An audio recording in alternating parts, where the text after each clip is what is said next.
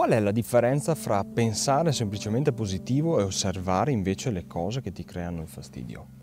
Molto spesso leggi i libri, vai magari a fare qualche corso e tutti ti dicono pensa positivo, certamente l'atteggiamento mentale è importante, è fondamentale, però se tu ti limiti a, a pensare positivo, a pensare che le cose vanno sempre tutte bene eh, e non osservi ciò che ti crea il disagio, diventa una presa in giro, perché devi necessariamente osservare quello che ti limita, quello che ti crea il disagio, quello che ti fa soffrire. Quelle sono le cose che ti impediscono di essere te, ti impediscono di essere felice, perché la felicità di cui tante persone parlano è semplicemente già lì, è semplicemente dietro, è nascosta da tutto ciò che ti impedisce di essere te, da tutto ciò che ti impedisce di essere libero, da tutto ciò che ti impedisce di essere sereno.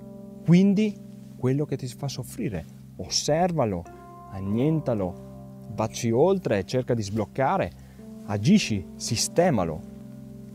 E questo turbine di fastidi vedrai che si risolverà, perché tu osservando in faccia quello che ti crea disagio, lo tiri via. E allora in quel momento lì la tua energia inizia a fluire, inizia a fluire. Conoscere il proprio pensiero è fondamentale, certamente. Avere un dialogo interno positivo, propositivo è fondamentale.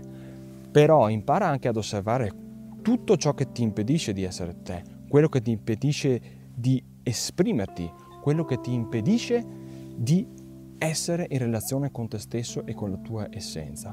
Osserva quello che ti fa soffrire, cerca di agire per cambiarlo, perché altrimenti questo ti conduce alla non azione, ti conduce semplicemente al pensare positivo e non agire per risolvere le cose che ti creano veramente il fastidio.